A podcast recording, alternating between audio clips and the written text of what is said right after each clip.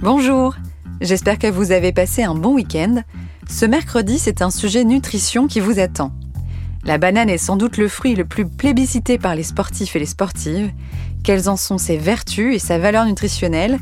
C'est Julie Guéry, diététicienne et coach sportive, qui nous en parle ce mercredi avec Sandrine. En fait, la banane euh, contient en grande majorité des glucides. C'est le fruit le plus énergétique euh, qui existe. C'est beaucoup de sucre, mais c'est du bon carburant.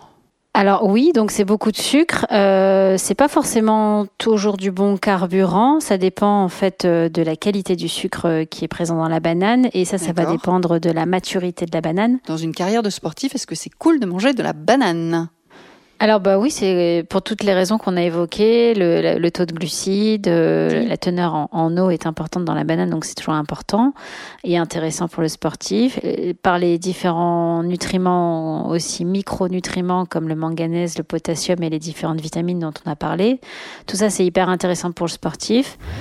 Rendez-vous ce mercredi pour retrouver l'épisode en intégralité.